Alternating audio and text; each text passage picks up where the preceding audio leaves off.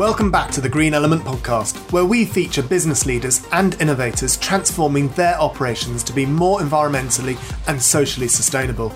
I'm your host, Will Richardson, and I can't wait to meet our guest today and help you on your journey of sustainability. Matt, welcome to the Green Element podcast. Thank you so much for joining us today. I don't know where it is. Weather's like where you are. It's absolutely glorious sunshine. A great summer's day here in Edinburgh. So you work for BioBean, an award-winning clean technology company, first in the world to recycle used coffee grounds on an industrial scale. Wow. Okay. Welcome to the podcast, and I can't wait to hear more. Thank you, Will. I'm sorry to say it's not as glorious as it is in Edinburgh. It's raining. I'm talking to you from well the edge of the fen, so we're in North Cambridgeshire, but we're based on an old RAF base, and that's where the the BioBean magic happens. But yeah, it's a bit dreary today. it's always this kind of smug feeling that you get if you live in Scotland when you know the south is just not as nice. I don't know what it is. Is Yeah, that, should I say that out loud?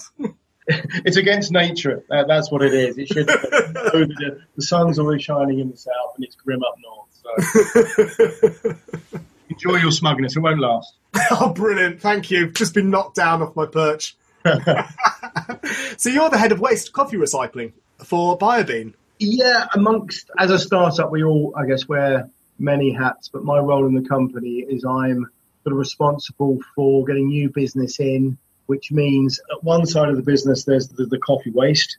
Unlike most normal traditional businesses, you can go and buy your raw material. We have to kind of put in the supply chain to get our raw material. So one of my roles is dealing with our waste coffee partners, anyone from the big retail chains to the big coffee shops, the service stations, down to the sort of individual little hipster coffee shops that can recycle their waste coffee via waste management companies. So I deal with that kind of anything sticky, wet waste coffee coming inbound to the to the factory. But then I also oversee product sales going out. So I, I the inbound and the outbound. Um, interesting place to be because I can never win. There's either too much coffee coming in and not enough products going out, or there's a requirement for too many products going out and we haven't got enough coffee coming in. So we've got this kind of seesaw in the middle. Yeah, but that makes it all the more interesting. Yeah, I bet. So tell us more about what you. So you're taking these used coffee granules in from a variety of different sources, and what do you make them into? There's an amazing array of properties in waste coffee. When we think about waste coffee, especially coffee that comes from sort of the retail coffee machines, the you know, the, the big chains, the, the bean to cup machines. I mean, that's you know, coffee's an amazing resource. Um, you know, it's grown, it's roasted, it's then used, but we only really we you know we run some hot water through it. You know, that releases some of the lovely flavors that we end up in our our hot cup of Java. But a lot of those amazing compounds, the smells, the fragrances, the reasons we drink coffee in the first place, are still prevalent in the waste not in, in such great abundance. So when we get the waste coffee into our factory, you know, there's the let's say the smell, the fragrance is still there. The, there's amazing sort of colorants in there. Um, there's nuttiness, there's roastiness, so we can actually distill those from the oils and from the coffee grounds, concentrate them, and we've actually got a raw material for other ingredients. So it might be an ingredient in a drink, in a food, in a could be a cake mix. It could go back into the coffee world. It could go into cosmetics. So that's the, the sort of biochems piece is really important to us. But it's a you know, coffee is, is still an amazing resource even once we've had our coffee. So you've got the biochem side. You've also got lots of oil in coffee, but you've also got the solid biomass as well. And that solid biomass is an amazing fuel. So you can turn that into a, a pellet, which is for sort of industrial boilers. So we've got people burning our pellets that were originally burning oil, so heating oil to heat greenhouses over the winter. They've now swapped their boilers for biomass boilers, and now they're able to burn our coffee pellets, which was you know destined for landfill, to actually burn those coffee pellets in their biomass boilers and heat their greenhouses. Those greenhouses could be growing salad crop for the supermarkets, and actually we collect a lot of waste coffee grounds from supermarkets. So you've got this lovely kind of circular loop thing going on, a circular economy piece, just with our coffee pellets, We've also got a retail product, which is our coffee logs. So anywhere you can burn a wood log, you can pretty much burn a coffee log. And we started selling those two seasons ago. And we've gone from selling, I think we sold 70 tons in the first year to 700 tons. I think last year we sold about 250,000 units. That's an eight kilo bag of, it's a solid fuel. You know, people burn it predominantly in sort of, you know, eco design stoves in their homes. Mm. And when they burn it, is the same amount of CO2 let off as you um, burning a normal log? This may sound like a really stupid question. Sorry. It's, it's, it's, that that very misused term, carbon neutral. But we are carbon neutral. If you imagine that coffee plant, um, you know, sequestered carbon from the atmosphere as it grew, as it grew beans. So you know that plant sucked in carbon, and when we turn it into a fuel, it releases that carbon back into the atmosphere. So we're not, you know, the, the, the problem being you know, fossil fuels digging up carbon that's been buried in the ground for millions and millions of years and releasing that into the atmosphere is bad. But actually, we're uh, our pellets and our coffee logs are carbon neutral. I can understand that. But I think you're doing yourself a disservice because you'd immediately relate that to anyone that burns their wood from their garden, for example it's exactly the same as what you've just said. But what is different between me cutting down a tree and burning it in my fire is that that tree has already been used with for something else. So yes. it's a byproduct. So I think you're doing itself a disservice by saying. No, absolutely, and and you know if this coffee waste ends up going um, to landfill, and you know the, the, conservative figure of how much coffee waste there is in the UK is about two hundred and fifty thousand is a vast amount. You could fill the Royal Albert Hall 10 times over with that amount of coffee. If that was going to landfill and left unattended, anything that rots down like that releases methane. Uh, methane is by far the worst greenhouse gas. We all know about CO2, but methane is 28 times more lethal. So actually, you know, by us taking it away from landfill, we're actually saving a lot more CO2 by burning it. Yeah, so, how was BioBean conceived um, and conceptualized? you know, how, what's the story behind BioBean, and how have you got to where you've got to? It's a great story. Arthur Kay was the, was the founder of BioBean. He started in 2013. Arthur was a, an architecture student at UCL. He was tasked, uh, I think it was in his second year, of looking at the coffee shop and making it more sustainable. Arthur, very bright lad, um, realised there was all this coffee waste coming out. Thankfully, UCL, where he was studying, world class laboratories, so literally took a, a, bag of waste coffee grounds into the lab, gave it to the men in white coats, and said, What is in this?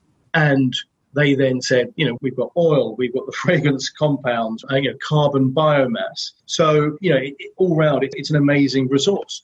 So Arthur then sort of put some people together, got some minds around it, and thought, like, right, how do we do this? But as I said earlier on, you can't just go out and buy waste coffee grounds. You've really got to kind of disrupt the the, the market a bit.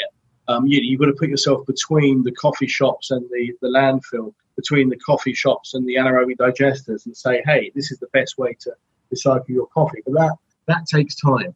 So 2013, I think our first product to market was a coffee log, and that was in 2016.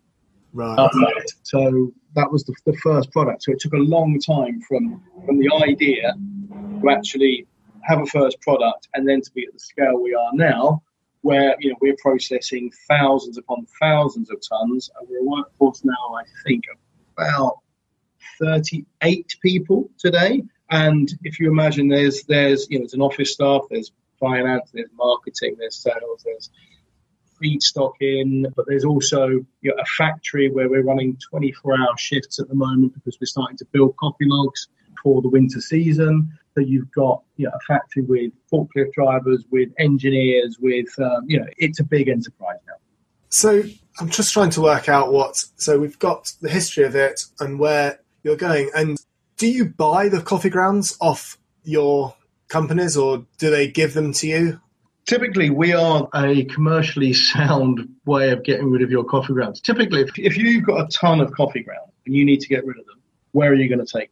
Right, okay, so if you take that to the local dump, um, there's going to be a, a, charge for haulage for taking that ton from your be it a factory or a cold press or a, or a coffee shop, to the local tip, to the local landfill site, and then they're going to charge you £98.50, which is the landfill charge tax, which is mm. from people sending things to landfill. So, you know, £100 a tonne plus haulage is what it's going to cost you to dump coffee. You can dump coffee with us and we don't charge any gate fee. So as long as you're happy to cover the haulage, which should be a lot less than what you're having to pay at landfill, there is definitely a saving. I mean, don't get me wrong, there's other things to do with coffee. You know, people compost it, people send it to anaerobic digestion, which is great. They're great means of uh, good ways of recycling things like food waste. The problem with those technologies is they don't release the value of that coffee. So if you send it to composting, it's a much better way of dealing with waste coffee than going to landfill,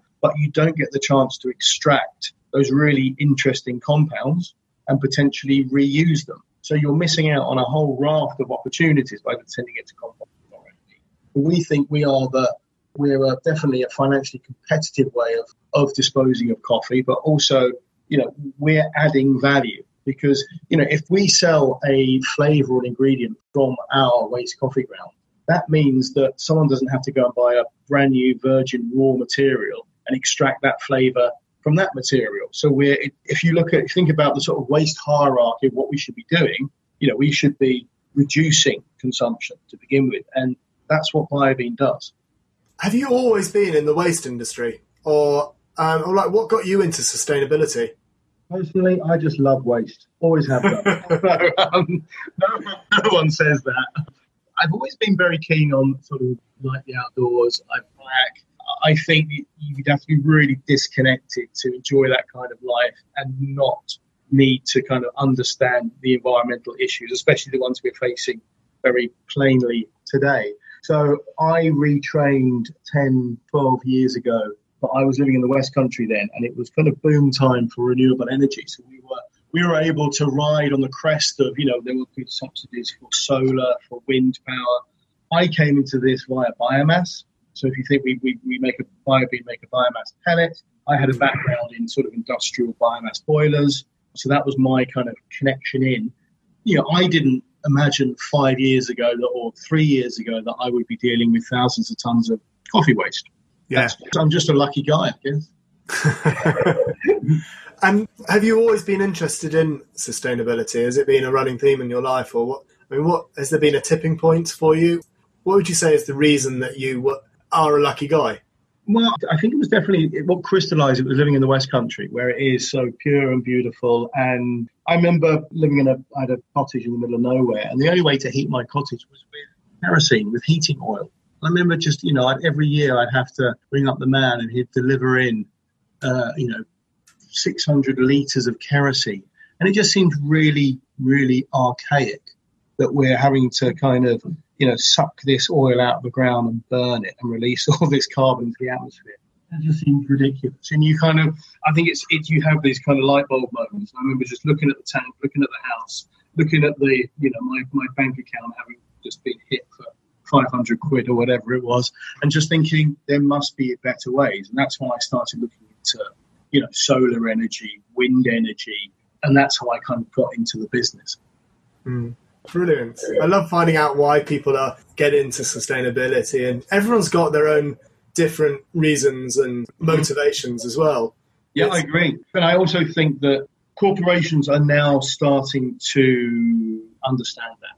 I see a real sea change at the moment. It's really quite positive that, you know, even two years ago we were having conversations. Conversations were all about commercial benefits, um, which is fine. You know, people need to make money and it's all about commerce, etc. But more recently, I've had conversations with some sort of leading um, sustainability people embedded with these big multinationals who are much more interested in the sustainability story. Now, don't get me wrong, that drives the bottom line because they're end consumers are driving this. You know, we need to look at our big corporations and say, you know, what are you doing with your what are you doing with your waste? What are you doing with your energy consumption? And I think people are now prepared to sort of vote with their feet. Um, you know, and if people don't want to deal with companies that are involved in dubious activities, I think corporations are sort of being forced to clean up their act. But that's great because it forces them to do the right thing ultimately. Absolutely, absolutely. Where do you see BioBean going in the future, and how do you think you're able to influence change? I mean, the future's bright for BioBean. We're in a really good place, and you know, I've been here since we were definitely in startup sort of phase when I arrived, and we kind of I feel that we've gone through our stroppy teenager years, and we're hopefully coming out into something a bit more kind of mature, which is great because it's just a bit more settled. Hopefully, will become you know the norm that if you're a, a, business and be it a coffee shop or a big retailer or a restaurant that you just go and it's a no-brainer. You just go right my cooking oil needs to go here. My food waste needs to go here.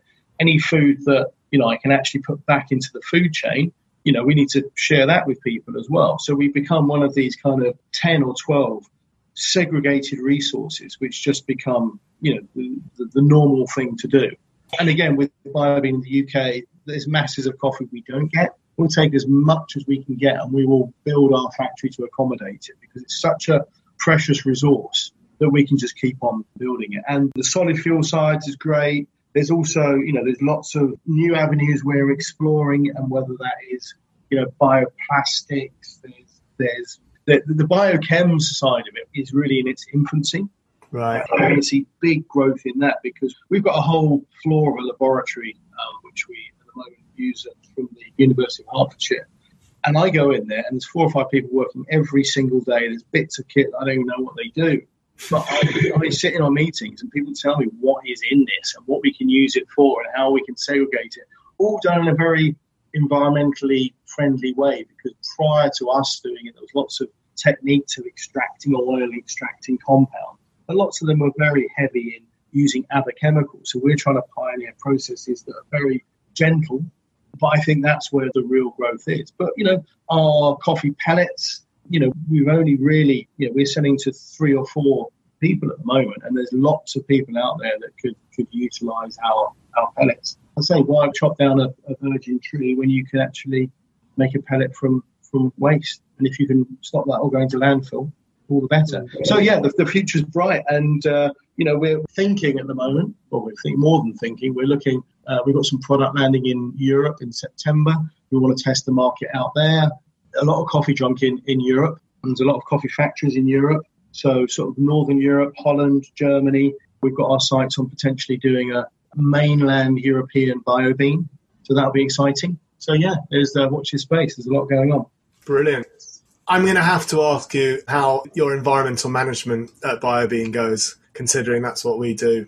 But are you good at your own environmental management as an organisation? And what sort of do you have your energy reductions in your factory? I'm assuming the answer is going to be yes here. The biggest one we've implemented, and it was so close to my heart because when, as a startup factory, you don't have the money to do all the environmental or even cost savings that you'd like to do you know, you just don't have the capex to do it. Yeah. Uh, you know, when I arrived, we were still using, and this was at the pilot stage, we moved on quite quickly, but we were using fossil fuels to dry our coffee.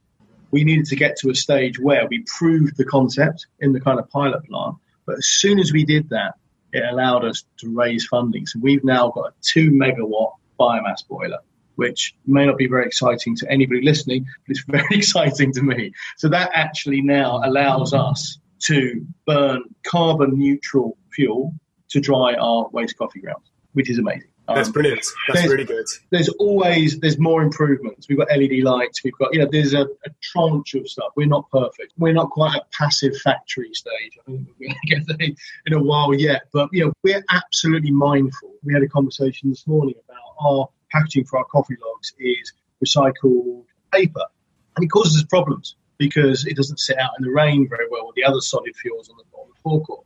You know, should we change to plastic? No, absolutely not, because we're a sustainability company. So we have to walk the talk. Yeah, I think that's almost perfect in a way because to understand that you've still got stuff to do and to be physically or actively doing the reductions is a much better place than arrogantly saying that you have nothing else to do.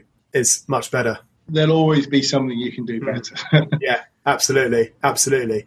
I remember we started working, say, for our first companies 15 years ago, and I genuinely thought things would dry out. But those companies over, you know, 13, 15 years have changed and they have reduced every year, year on year. It's kind of weird. I still find it a bit weird to be honest with you because, but it's all about reductions, isn't it? If it's five percent, it's five percent was bigger 15 years ago than it was now, but it's still five percent. Mm-hmm. Brilliant. Well, thank you so much for today, Matt. It's been really interesting listening to you um, talking about BioBean and what BioBean are doing.